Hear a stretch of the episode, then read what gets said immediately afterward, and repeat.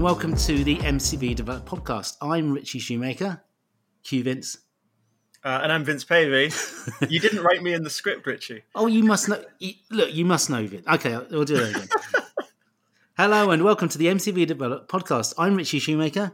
And I'm Vince Pavey. And joining us today for a festive feast of football is Jon Hare, co-founder of the original Rockstar developer Sensible Software, responsible, of course, for sixteen-bit classics like Cannon Fodder and Sensible Soccer, and for nearly twenty years since, the C E O and creative director of Tower Studios. Welcome, Jon. Hello. How's it going? Not bad. Yeah, very, very busy at the moment, I would say, but generally pretty good. And would that be down to um, the last month's release of Sociable Soccer on Steam? Absolutely, yeah. I mean, we're... We we weren't planning to self-publish, and we've ended up self-publishing as well as self-developing, so it's a bit like all hands to the pump at the moment. Congrats on the release. Yeah, thanks. I mean, it's it's been a it's been a long time coming, and it's you know it's been important for us to get Sociable Soccer twenty-four out, considering we started it in two thousand fifteen when we yeah. started talking about it. And okay, it's called twenty-four; it's really twenty twenty-three now, but it's that been that many years. Uh, it's been a very unusual journey to get to this point, actually. Uh, well, that, that's the football game tradition, right? Calling it the next year ahead of time. Well, yeah, yeah, but it doesn't normally take like eight years to get. yeah. um, I mean, the Sensible Soccer took nine months, so this is this has been a long one to get to this point. Um, but we have released it on other platforms before the P C. Yeah, uh, you know, from two thousand nineteen. So, but yeah, it's a uh, it's a very. Uh, strange landscape out there for us game makers, I must say. You know, the the, the variety of platforms and uh, expectations of people playing games is very different on the different platforms. So it's quite quite interesting right now. Well, you, you've gone from, yeah, like you say, twenty nineteen you released it on Apple Arcade, yeah? Yeah. And you've kind of gone from being, I guess, a big fish in a, in a small pond, if I can put it that way, mm-hmm. to being, you know, Steam is a very, very big pond. What is it like? I think I was looking at looking at it recently. It was like, is it seventy thousand games or something on there? Something like that? It's quite scary, actually, how big Steam is. Yeah, you're right. Yeah. And visibility, I think, you know, talk to a lot of developers, a lot of studios, and visibility is a huge problem. So, you know, how, how are you how are you dealing with that at the moment? Well, I mean, it's interesting. I mean, so for me, I mean, the last time I, I did publishing, we did a, a version of... Um, the Bitmap Brothers Speedball called Speedball two H D yep. on uh, iPhone and Steam and also on P S Plus in about two thousand eleven, two thousand twelve. That's the last time I looked at doing this kind of stuff. Um, and now we're back to doing it again. And of course, Steam's totally transformed in that time. Yeah. yeah. Um, it's not just Steam. It's the game market. It is absolutely saturated with titles. So... Um, Like doing a, a news piece like this or chatting with people like you is great. Great for us, great for Sociable Soccer at the moment for our game. Mm. Um, but actually getting people's attention is really hard now. I mean, if I look back to when I started in the eighties, it was really easy to get people's attention. Now it's supremely hard, and more importantly than that, it's supremely expensive just to get even attention at the moment. Yeah. Um, it's very odd how we put eight years into something and you're hanging on some weird algorithm in the search engine that no one really understands how it works. It's kind of a bit ironic that we are in this position as an industry, actually, you know? And it's because of the volume of games, like you said, seventy thousand. You wouldn't have a library full of seventy... Well, you might have a library full of seventy thousand books. As we all know, it's, it's ever since we've had... Well, since about two thousand ten, we've been just growing and growing and growing because digital stock is free to create and free to... warehouse basically. Yeah. So there's no limit to how many games can be manufactured. It's the ever since we've had non-physical stock that the volume has gone up, because in the old days, like you need to spend, well, if we if we make the boxed versions, like on Sociable Soccer, we're doing some box distribution through a company called Contact Sales, which is a very well-established British games box box games company. Yeah, yeah. Um, boxed games are traditionally about fourteen percent of the market at the moment. Because, of course, they used to be one hundred percent back, back in the eighties when I started. Um, the thing about box games is they've got a unit cost attached to them. You know, it's going to cost you, I don't know, between three and five quid to just make that box and then put it in a warehouse, stick it on a pallet, drive it around in a lorry, et cetera, et cetera, to a shop. Yeah. And that physical cost, if you were saying doing a run of, I don't know, what do we want to do? We want to do twenty thousand boxes and they're a fiver each. That's going to cost you one hundred thousand pounds. And that simple fact used to stop this volume of games being made because you actually had an outlay at the start. And now that yeah. outlay doesn't exist. This is why we've, we're in the current situation where there's so many games on, on a lot of platforms. And of course, like we talk about Steam, but when you compare it to the App Store or what's on Android, it's, it's the tip of the iceberg. So, I mean... It- I mean, like you say, coming at this from, you know, after ten years of not really maybe worrying about it, uh-huh. is is it a, you said it, it, it's a lot more difficult, but do you see any any kind of solutions? In this industry, you need to keep on relearning to keep yourself relevant. Yeah, I'm sure you get that as well in, in your roles. And it's good for me to be working on all these platforms, um and of course, the advantage for me is I can add my knowledge for the old platforms and the old ways and the old way that publishing works and stuff mm. to the new way as well. But it's very important to like to keep yourself relevant. You need to keep abreast with all this new stuff. So it's really exciting for me to work with, like on this little maths game I've been working on on Star Numbers. Like there's a guy I'm working with there, and I've been working on the design side and helping the, the team to design, to do some design and get some, you know, get some business for the game. And he's just come from this total analytically driven bit of design about how you put all the monetization into a mobile title. And actually we complement each other really well because neither of us understands too much about what the other one does. and uh, it's great to be working with someone else with this different skill set, which is complementary, which is how you make great games. You work yeah. with people with different complementary skills to the same object end objective. So, um, yeah, it's uh, it's really pretty exciting. Uh, it's always exciting in the games world. It's sometimes just really frustrating as well. So you're, you're looking forward to next year then? Because, I mean, it's been an exhausting year, I think, for a lot of people. It must have been pretty exhausting for you. Like you say, getting the, the release out before the end of the year. You, you don't sound exhausted, though. Oh, I'm totally exhausted. Actually, uh, you catch me because I went to bed really late uh, and... Uh, Well, I was finishing off because I had this, this this game I did, this word game. I mean, I love word games. So I think I've come up with another original word game last night. Sometimes I'll write a song. I mean, if you're a creative person like I do, you know, sometimes you have ideas. You just got to execute them when they're in your head before they go. Mm. And uh, that is my gift. That is my curse. Yeah. I do a lot of comic stuff in it. Yeah. It's great. I mean, that's how we, that's how you got to roll. You got to roll with your energy. So if your energy's up, you go then. But it means that you get to a certain point of the day and I'm really tired. But what, what I do is I just roll with my own uh, energy on that stuff. But also there's a lot to organise at the moment. You know, there's a lot of there's a lot of partners we've got in this in the development and on the publishing side. And it's my responsibility to always be available for people and always be on top of stuff and always have certain answers. And that's quite hard. Like the responsibility of running stuff and always being there to give the direction if it's requested. You know, what should we do now? Or sometimes to set it or sometimes to research it. Like I've been doing a lot of research in how Steam as a platform works. I've not really had to look at, to be honest, for, for many years. So you you need to really have the drive to keep going. And sometimes it wears you out. Um, the biggest problem at the moment is just the flow of money. It's hard for everybody right now. There's, there's a dearth of money in publishing at the moment. Yeah. Uh, and it's very obvious. I mean, when we knew we were going to have to change from our publisher this year, I did sound out a number of different publishers. And there was, you know, a number of publishers who were interested in the game and publishing it. But they said we just don't, either they didn't have the publishing slot available or more more likely than that, they just didn't have the available capital to risk. Yeah. Um, it is really, really tough out there. But, but... I know this when we when Sensible Soccer first came out, it was a not a great time in the economy, and we were successful in a in a bad time for everyone else. And actually, that was very very good for us. You know, I, when Sensible Soccer came out, we made a lot of money out of the royalties, and I was able to buy a house. So, if you can succeed during bad times, it puts you in a strong position. And you, I, I always.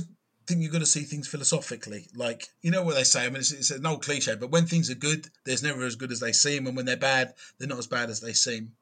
Um, this is the games industry. You've got to have as deep pockets as you can have to survive the rough times that are bound to turn up. Uh, They always do. You know, it's always about, have you got enough, have you managed to save up enough money in the bank to ride off the really bad year slash two years that's in front of you? I think uh, it was Kim last episode said that uh, even when you've got champagne money, you should act like you've got a lemonade budget. Yeah, because it's about how long it lasts for, you know, like, I mean, we've been eight years making this game. I don't, you can imagine how much money has been spent making it. And, mm. um, yeah. you know, it, it's been a bit odd. Like, we made nothing for the first few years. Then we made this absolute fortune from Apple Arcade in the middle. Then, you know, it's been very low recently because the game's just come out. I mean, there's there's not been hardly any money in for, for again, for a few years, apart from the Apple Arcade tale and a little bit of money on publishing side, the other publishing side, but not very much. And so the income is like nothing, huge peak, and then little after it, and you know, and then you're waiting for the next peak to come up again. And for most people, they would be, be scared about the way you have to manage it financially. You just have to keep a very cool head under extreme pressure. That's how it works. Okay, then let's go back a little bit. Then you, you co-founded Sensible Software in eighty-six, uh, wow. I think it was, and you found you quickly found yeah. success with uh, Wizball. I didn't realise you worked on Twister. I remember liking that game on, on the on the Spectrum. We did Twister. What we did Twister was uh, myself and Chris were, were basically schoolmates, and we played in a band together for quite a few years. We met when we were fifteen, and we when we were nineteen, Chris got offered a job working for a local games company, and then I helped him out with some art one day, and then they liked my art and they offered me a job. And we were working with this company called L T Software in Basildon, and then they commissioned us to do a project together, and that project was Twister on the Z X Spectrum, um, which was at the end of nineteen eighty-five. We made that game. And then we found out that they were taking eighty-five percent of the money and we were doing all of the work on the game. So we decided that we set our own company up instead on a government enterprise scheme, Missus Thatcher's government enterprise scheme. In March of nineteen eighty-six, we sent Sensible Software up. The first game we made was Parallax yeah, on the Commodore sixty-four. And yeah, Wizball, you're right, was the second game that we made. Yeah, but it, it all came together, I suppose, in, was it ninety-one, I suppose, with Meg- was it Mega-lo-Mania in ninety-one? The three big games, wasn't it? Mega-lo-Mania, Sensible Soccer, Cannon Fodder. You know, those three kind of like the. Well, we did have three. we did have a, a bit of success in the in the Commodore sixty-four years after Wizball. So we after Wizball we did Shoot 'em Up Construction Kit on the Commodore sixty-four, which was uh, like a, a game, uh, well, a utility really that allowed you to yeah. make your own games. That was our first number one game. Then we did Microprose Soccer on the Commodore sixty-four. That was our first football game that we wanted to call Sensible Soccer, but Microprose wanted to change the name. Um, yeah. And Vir- didn't Virgin want Sensible Soccer to be called Virgin Soccer? They absolutely did, and we said, we're not doing that again. Thank you very much. We're going to give you Sensible Soccer. And then uh, uh, and then we had three D Tennis, which was like a transition game for us. And then we did WizKid on the Amiga, which I kind of love WizKid as this kind of weird jazz album game in the middle of everything. Uh, yeah, and then, like you say, Sensible Soccer, uh, Mega-lo-Mania, sorry, then Sensible Soccer, then Cannon Fodder, and then Sensible World of Soccer and yeah. Cannon Fodder two. And I then- mean, it was it was kind of like a this... unstoppable ascension, wasn't it, that you guys were kind of experiencing? What was, did it feel like you were just going from strength to strength and it, there was never going to be any kind of drop, or there was never going to, you know, it was almost yeah, like I mean, an unstoppable kind of rock star period? Yeah, we were, we, we did, yes, we, I mean, between June ninety-two and June ninety-five, we were number one for fifty-two weeks in the U K charts games. I mean, that's a third of the time in three years. It's quite a lot. That was that was a combination of all of our games, yeah. you know, together. Um, we were very much in that purple patch. And at the time, you feel like everything you touch turns to gold. And uh, you, it's interesting. It, it becomes normal. I mean, you don't you don't feel like, oh, wow, we're great. This is amazing. It's just like, yeah, of course we're we're good. You know, you just, because it was a very creative company, Sensible Software, you're just doing stuff. You're just making it. It's just about, the only difference is you believe that that's going to succeed. And when you've got the media behind you, it's all easier. Like we would say to the media, to the games press, oh, we've got a new game coming out. It's called Cannon Fodder. And everyone's going, oh, well, let's see it. You know, they, because at that time, the, the, the, the, the concept of uh, games companies or games developers as celebrities, if you like, it's a bit of a weird word. I don't really like the word celebrity, but you know, artists, known artists, should we say? Uh, and the fact that you're looking forward to the next game from that known artist. That really was happening back in the in the nineties, in the eighties, in the early nineties certainly, because it was before it got into the corporate phase of, um, you know, what happened afterwards when, you know, the the, the company might be a brand, but you don't really know the individuals within it. You know, we, we came out of the era when you had like your your Jeff Minters and your Archie McLeans and mm. David Brabens, and, you know, it was all individual human beings. Even in the U S, you had like Will Wright and people like that. So the Sid Meier's, yeah, Sid Meier, exactly. And, and we've kind of lost that now. I mean, you get you get the big Japanese guys, but they're mostly at Nintendo. Like they're mostly, yeah, they're mostly part of the Nintendo machine or the whatever machine they're in. But we we, we kind of, it's not a coincidence. It was deliberately um, phased out in favour of big brands being pushed, because individuals from a corporate perspective can be seen to jeopardise their control mm-hmm. if, if it's all going on in an individual. I think that's a bit sad. I think that one thing the games industry really misses and lacks is the same thing that the music or the film or the book industry has, where you've got individual people. I mean, I'm quite lucky that I'm my name is recognised, at least by older people in Europe. Um, it's recognised. Uh, but... The only recent guys I can think of are like Toby Fox, who did Undertale, or uh, Christian Whitehead, who's like the, the Sonic Savior. That's just the reason they're making good two D ones these days. Yeah, yeah, yeah. yeah not really to the same level.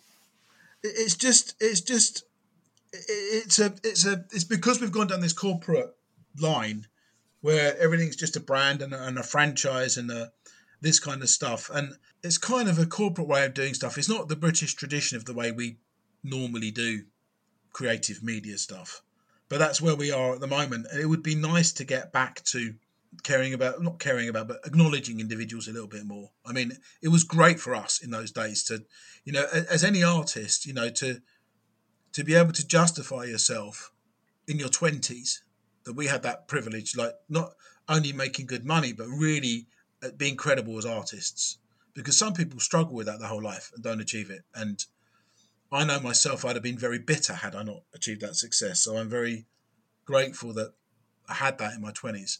And now, I mean, it's just, it's a different, it's a different thing. It's like, you want to keep on going. You want to do something uh, cool and uh, uh, relevant, but the landscape is always shifting. You know, Sensible Software software really died because we went from two D games to three D games.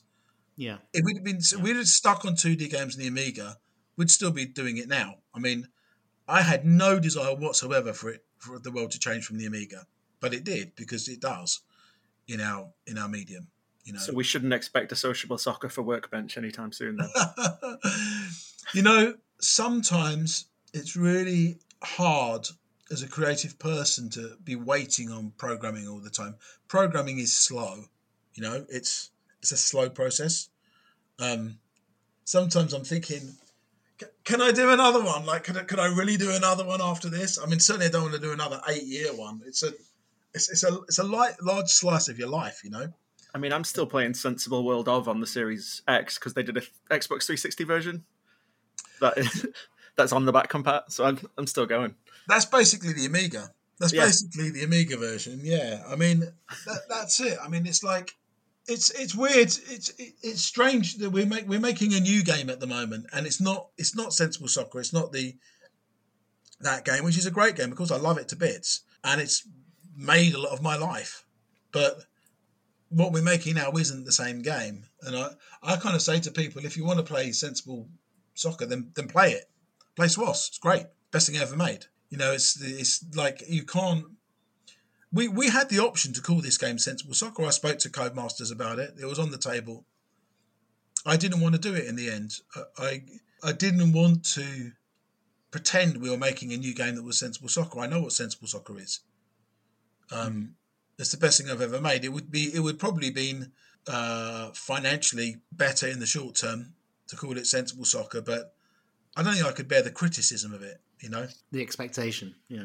Yeah, you said the new one has some of the, the rougher edges, like the original Sensible Soccer. Yeah, I mean, I mean, a lot of the game is a lot of the game plays with the same spirit as, you know, Sensible Soccer. I mean, f- from my perspective, I made Microprose Soccer in the eighties. I made Sensible Soccer in the nineties.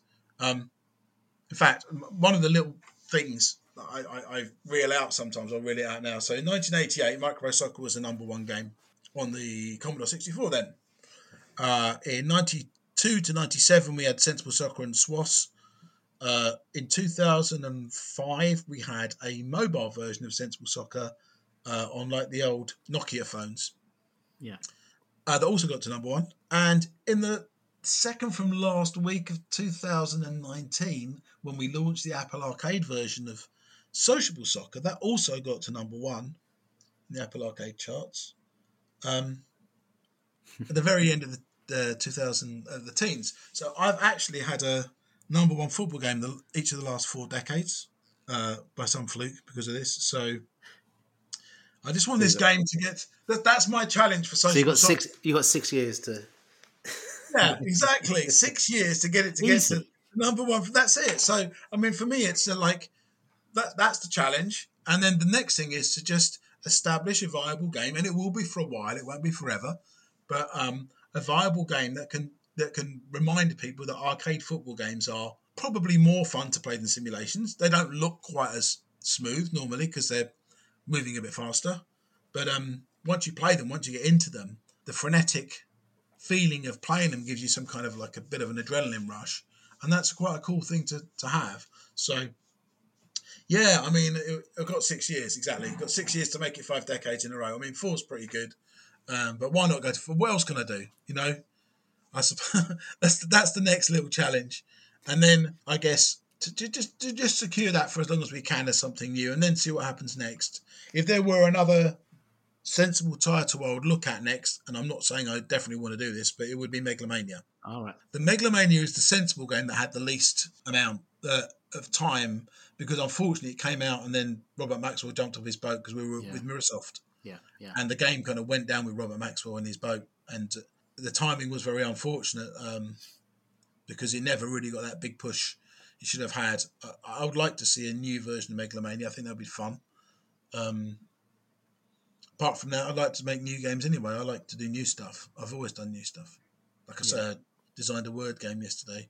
So I was thinking, who do I know is a mobile programmer who can knock that up quick? We can see if it works. Yeah.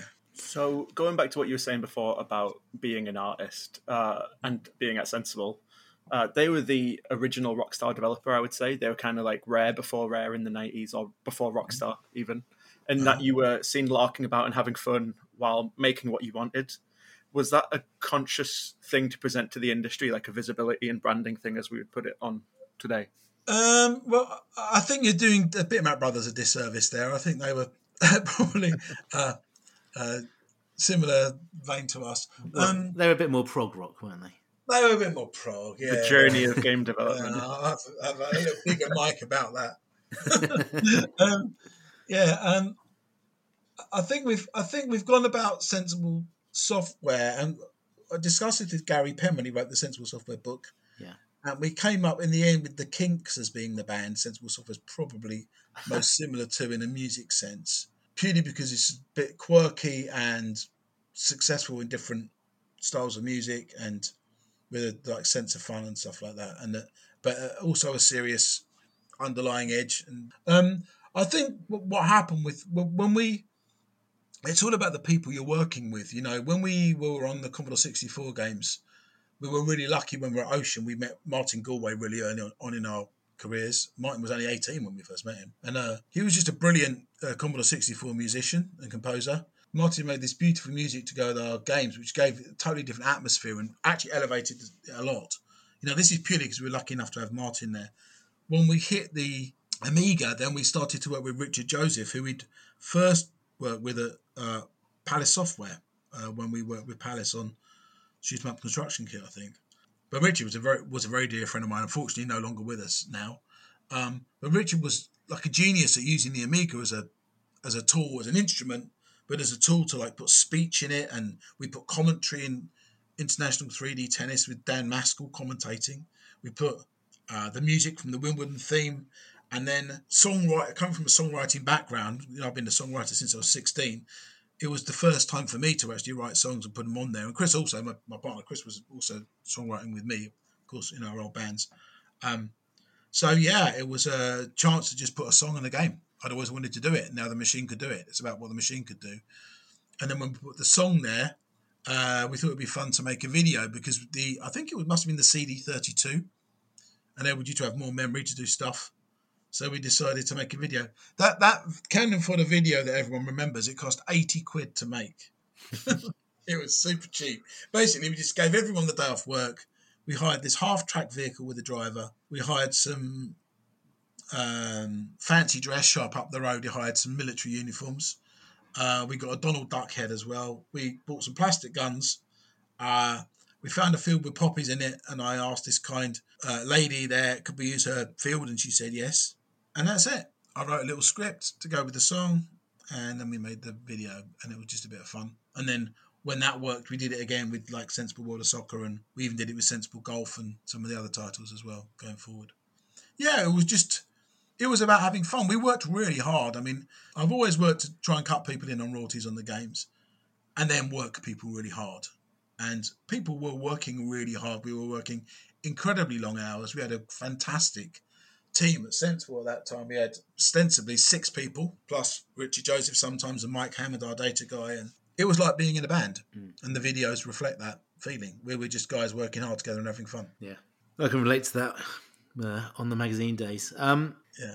You talked about, you know, three D kind of killed Sensible a little bit. But I mean, the thing is, when you when you kind of look back to the, the sort of PlayStation era, and you know, we had, it was the era of, you know, Quake and G T A, yeah. and and the game you were working on, the games you were, there was I think two games you were working on back then, but the one, the one I can remember is Sex and Drugs and Rock and Roll, uh-huh. which seems like a game in hindsight, from what I remember reading about it, it seems like a game that would have fitted in with that period. Um, did you look? Do you look back on that phase? Because you talked about earlier, you talked about, you know, you, you have to keep up, up with things. Was that a period where you felt that you didn't keep up with things? And that, and uh, was it a missed opportunity? Oh, my God. Was it a missed opportunity? Yeah, the biggest one of my career. Ostensibly, I designed the, the next generation of point-and-click adventures with Sex, Drugs and Rock and Roll. So the subject matter could have been anything. It could have been about a ballet school. It was the engine behind it, driving it, that was interesting to me.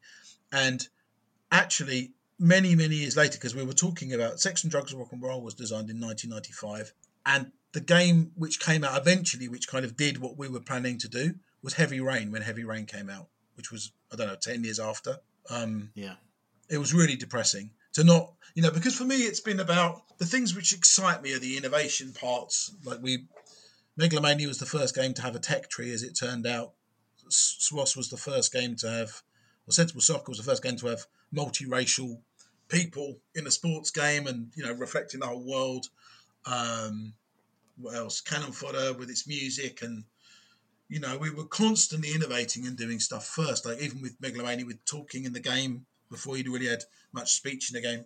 Um, and and yeah, the, to take that next level, I've always loved like the Leisure Suit Larrys and the Monkey Island games, and I just wanted to take that to the next thing. And the Sex, Drugs and Rock and Roll was just really fun subject matter, like lots of music. So we had a chance to write lots of music.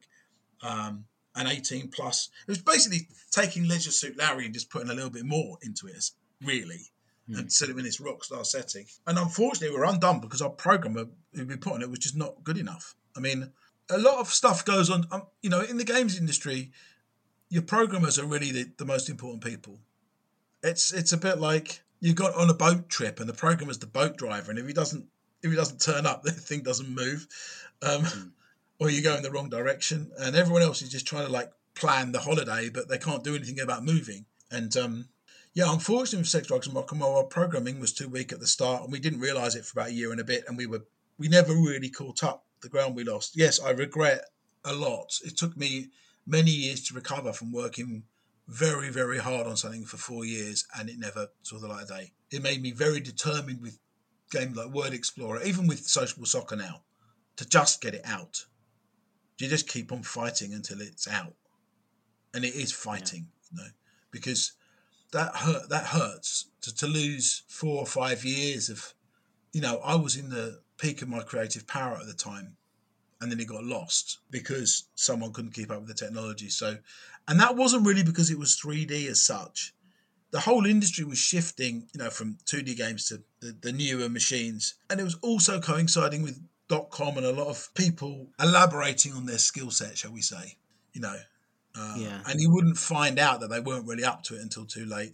And and and also, like, we'd operated as a small company where there was no room to hide. You know, it was there were only when you've only got six people in the office every day, you can't hide from each other. Everyone's got to show up. Everyone's got to do their job. When we went got to a team of twenty people, it's not very big, but people can hide a little bit. And mm. um, we didn't have any middle management layer at all. Uh, sensible. Uh, we didn't have any weak people in it until we started to expand. And I think we just got caught. We underestimated the demands of the new technology, basically. We'd made an extremely smooth and easy transition from eight-bit to sixteen-bit machines, and we assumed it would be the same again, but it wasn't yeah. the same. It was yeah. much more tricky. So, yeah, we you know, we live in a world of technology. Eventually, you've got to keep moving, or the or the, the ground gets pulled from under your feet, basically. No, fair enough, fair enough. Um, so, yeah, you talked about... Yeah, so Sensible was acquired by Codemasters at the end of the nineties. Yeah. Um Uh, which you who you continued to work with for, for some years afterwards. Yeah. How did you find that period? Because obviously you, you talked about the industry changing, coming more corporate, and I know Codemasters was pretty successful around that time because it was all, you know, Colin McRae rally and and, and well, Code Code is like an interest. Yeah, Codemasters was interesting. I mean, I I had a very good relationship with the Darling family, like with David and Richard and their dad Jim. Um, it was a family company. It didn't feel like a corporate company. It felt like a big family company.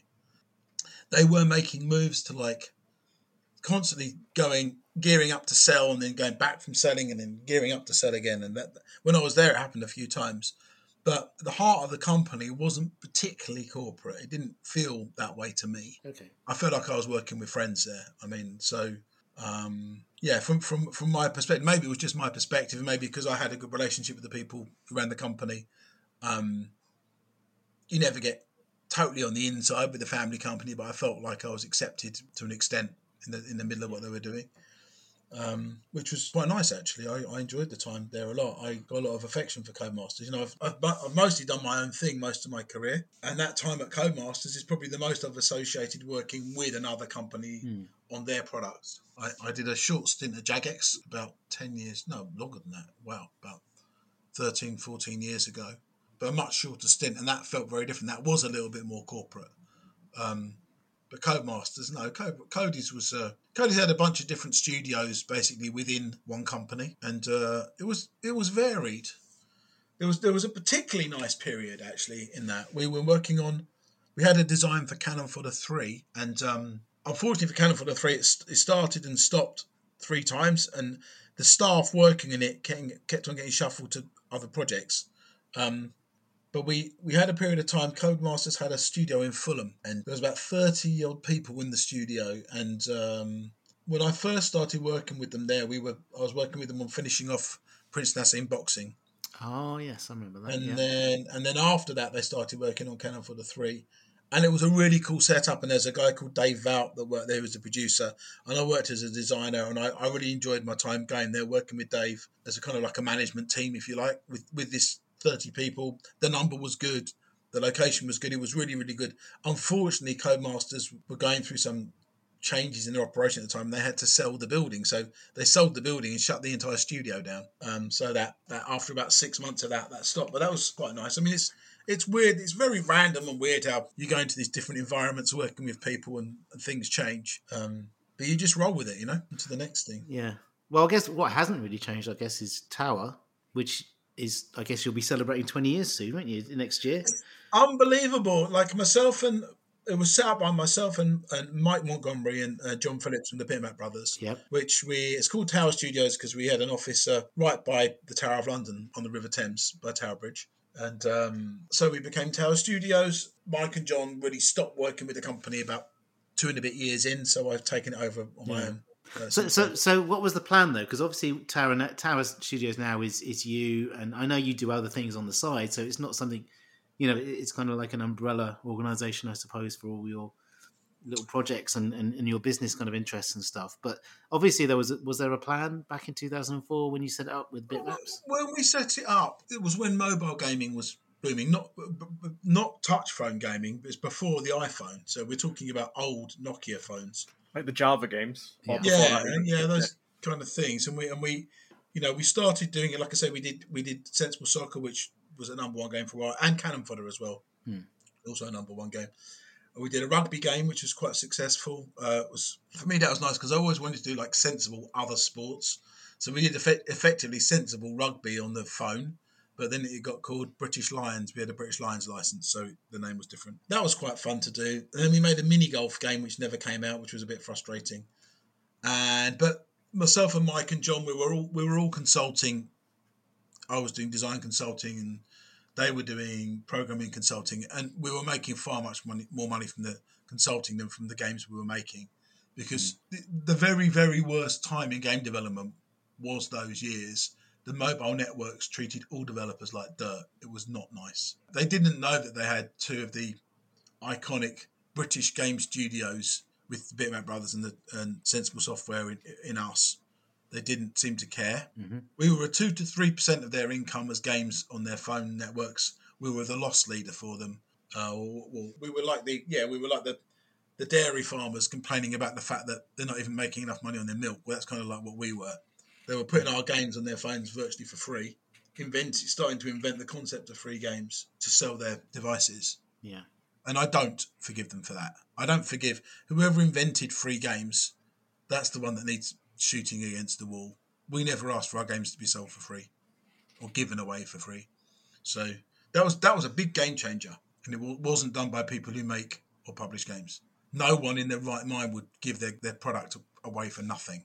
Yeah, that's interesting. I, I was speaking to um, uh, Michael Shader, the who does Rockfish Games in Hamburg. And uh-huh. They did, I don't know if you remember a game on the iPhone, early iPhone game called Galaxy on Fire, space game. Well, I don't remember. Very popular, and um, it's interesting because he was talking about it, and, and he was saying it was kind of like a, it was a premium game. It was like ten, eleven, twelve quid, and and and, and he remembers, you know, when Apple said to him, you know, we're going to start introducing. No, that was it. People were allowed to set their own prices, weren't they? And it was just a race to the bottom at that point, and it just went down to ninety-nine cents for everything. Completely destroyed their business because they were like a premium game developer. Their idea was they could make console quality games on on phones. Uh-huh. And they just got out. They were like, you know, whereas everyone else was piling in to make mobile games, he was like, well, we just got out. We didn't want to, we want no part of it. The whole race to the bottom, free to play. They just wanted to get out. So it's, it's really, it's really difficult because the thing is, the people who are making the money out of the current free to play system are ad companies mostly and networks who just want volume. You know, anyone who wants volume of traffic, you've got a thousand games of which nine hundred fifty are just poor copies of fifty good games. But the more games you've got there, the more bandwidth is taken up, the more um, you know, the more the networks are being used. Everyone's competing with each other for visibility, which means that um, you're paying advertising companies to push your brand. And then even within your free game, you're monetizing it through ads that are being served. It's making ad companies a lot of money. I, I would like one example of where an advert has ever made a product better. I mean, can you imagine classic classic films with an ad popping up every three minutes in the middle? You know, mm. or you know, they, they they destroy creative content, they destroy suspension of belief, and even a gap to ask you for money. It kind of changes your mentality. Mm. Uh, you don't get that flow, you don't get that immersion, and uh, I I don't like it. I mean, of course, I've made games with this stuff in, and I would continue to do that as long as that's part of what you need to have to do. But I, I really dislike it. I, I think that it's um, belittling what we create mm. and it's diverting money from our pockets to other people's pockets who don't even need to be in the mix at all. And I don't think it's good for the public either. I think I think for the public, they get worse product. I think the public in general would prefer less games, but an average high quality, right? I'm guessing yeah. so. Yeah, arguably, yeah. Which, which kind, I guess, it's kind of begs the question then, because you did talk at the beginning about um, the possibility of a Sociable Soccer being on Android. I think you implied anyway. You didn't. I don't think you directly said, but I yeah. mean, that's obviously a platform that would I would expect you would expect to, that to be free to play. Is that something you would you grudgingly are looking? Well, at? this is this is a big question for us at the moment. Actually, this is. This is the big internal question for us, because if we make it free to play, there's also a lot of extra work you need to do to make that work properly. So it's actually a lot more outlay than just, you know, uh, you know what we've done on Apple Arcade with one or two exceptions, is basically a premium game because it's a su- subscription service. Mm. So my preference would be is to just make premium games or maybe subscription games. It's, it's a this is has worked successfully as a subscri- subscription game in Apple Arcade. Mm. Um, I would like to see more alternatives offered. The great thing about Apple Arcade, I have to say, is that they give you money up front and they give you royalties. From a developer's perspective, if you do work on Netflix, as far as I understand, you don't get royalties, you only get money up front. So there's rumours at the minute of an Xbox store coming to Android because uh, they've bought King. And apparently they're working on a new, like a separate store, and hopefully that'll be a premium games thing and not just an alternative Google Play. Yeah, I mean, this we we just need these kind of solutions. I mean, it's it's such a waste of energy also to try and manage and think about the way you're going to monetize and how this works. And it's so fragile. And when you, when you work with, like the mass game I'm working, we've touched on these things, and there's so much unknown about it, and there's there's so much speculation. You know, is this the right thing to do? Or some people have done this, but it's not worked. Or maybe we can try this. And you know, it's, it's, it's a lot of energy spent on speculation about how you can squeeze money out of people who got your game for free. And does, uh, your, but, does your musician background help with that then? Does it sometimes feel a bit like selling C Ds in the car park? Or... oh, that's what the pirate people used to do with our Amiga games. Yeah. um, I've been doing business in this industry for almost forty years. Um You've got to be flexible about how you work and approach things. I very much dislike free-to-play games. I, I find it insulting to us for our work. I don't like it. I don't like the fact that anyone, regardless of their skill level, can put a game out now mixed with professionally made stuff. Um, there's just something wrong about the way it's managed at the moment. It's, it, like I said, the, the digital world is not curated. What is really good is that it does help some more talented, younger, newer people to like emerge and show their games. But I would rather that be done in a way how, for example, Chris and I got discovered with Parallax all those years ago with Ocean, where publishers open their doors to promising young people to see what they can do rather than let them publish it. You know, it should be have a gate of someone checking the quality, because nine times out of ten, the game's not good, or it's just a slightly poorer copy of, I don't know, Candy Crush, for example. So uh, like, more uh, Idea Xbox and Nindies and less uh, free-for-all. Much less free-for-all. I mean, none, like I say, the only people benefiting from all these games at the moment are the channels that put them out and the advertising companies. That's it. That's who's winning. The developers are certainly not winning. The publishers are certainly not winning. It's just...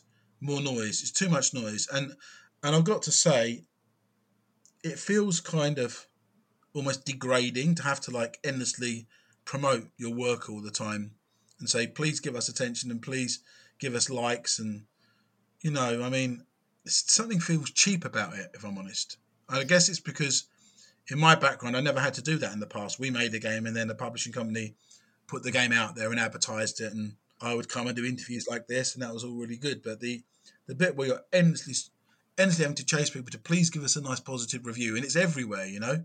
Yeah. You know, we, we're living in a world where we're, we, we've integrated technology with a lot of things that we do, but we've not, we're not really managing it properly at the moment. And we, we, we're starting to get the feeling, I think, that the technology is managing us quite a bit right now.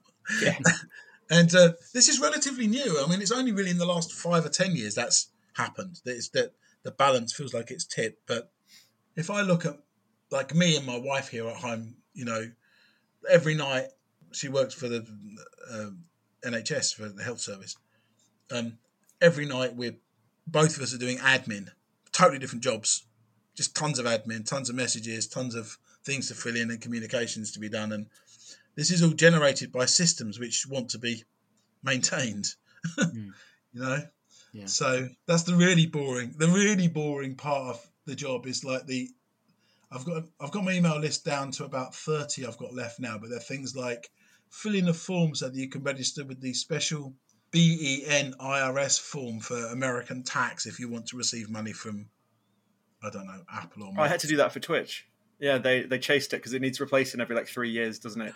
Oh, yeah, exactly. That's the one sitting in my inbox. Along, alongside the one, the visa to get into America that you have to do every couple of years as well, and alongside something else from Microsoft. And these, this just doesn't ever go alongside needing to do my V A T return, which, which is late. You know, it's like that's the reality of what you're doing alongside making games is all that stuff. And I think that's what is demanding us. And, you know, we, we're in a different era of, of work now. It's, again, we just have to adapt to what, what is now. We can't go around it. We just got to get through it. And if they could start teaching it in schools, that would be nice. No, but the time you've, the time you graduated, they've changed the system. That's the problem. Yeah. Probably still more useful than sewing, though. So, thank you. Thank, with you thought of you doing your V A T return, uh, Jon. We'll leave it there. Um, thank you for taking the time to talk Sociable Soccer and Sensible Soccer and all the many years between both games. Um, I hope the new game has a successful season and we can look forward to the inevitable sociable world of soccer. Thank you very much. I really enjoyed it, uh, chatting with you guys. And yeah, this is this is the start of Sociable Soccer for us now. Like, it's been out for a total of... Oh, it's making noises. That means I've got a meeting. Um, it's it's um, it's been out for a grand total of three weeks now on the P C, and it's not even on the consoles yet, so we're at the... Unbelievably, yeah. After eight years, we're at the start of the journey. For this. So, yeah, yeah, it's good, it's good. Going. Okay, well, you go to go off to your meeting. So, um, thanks for that, Jon. Cheers. Bye. Cheers. Happy holidays.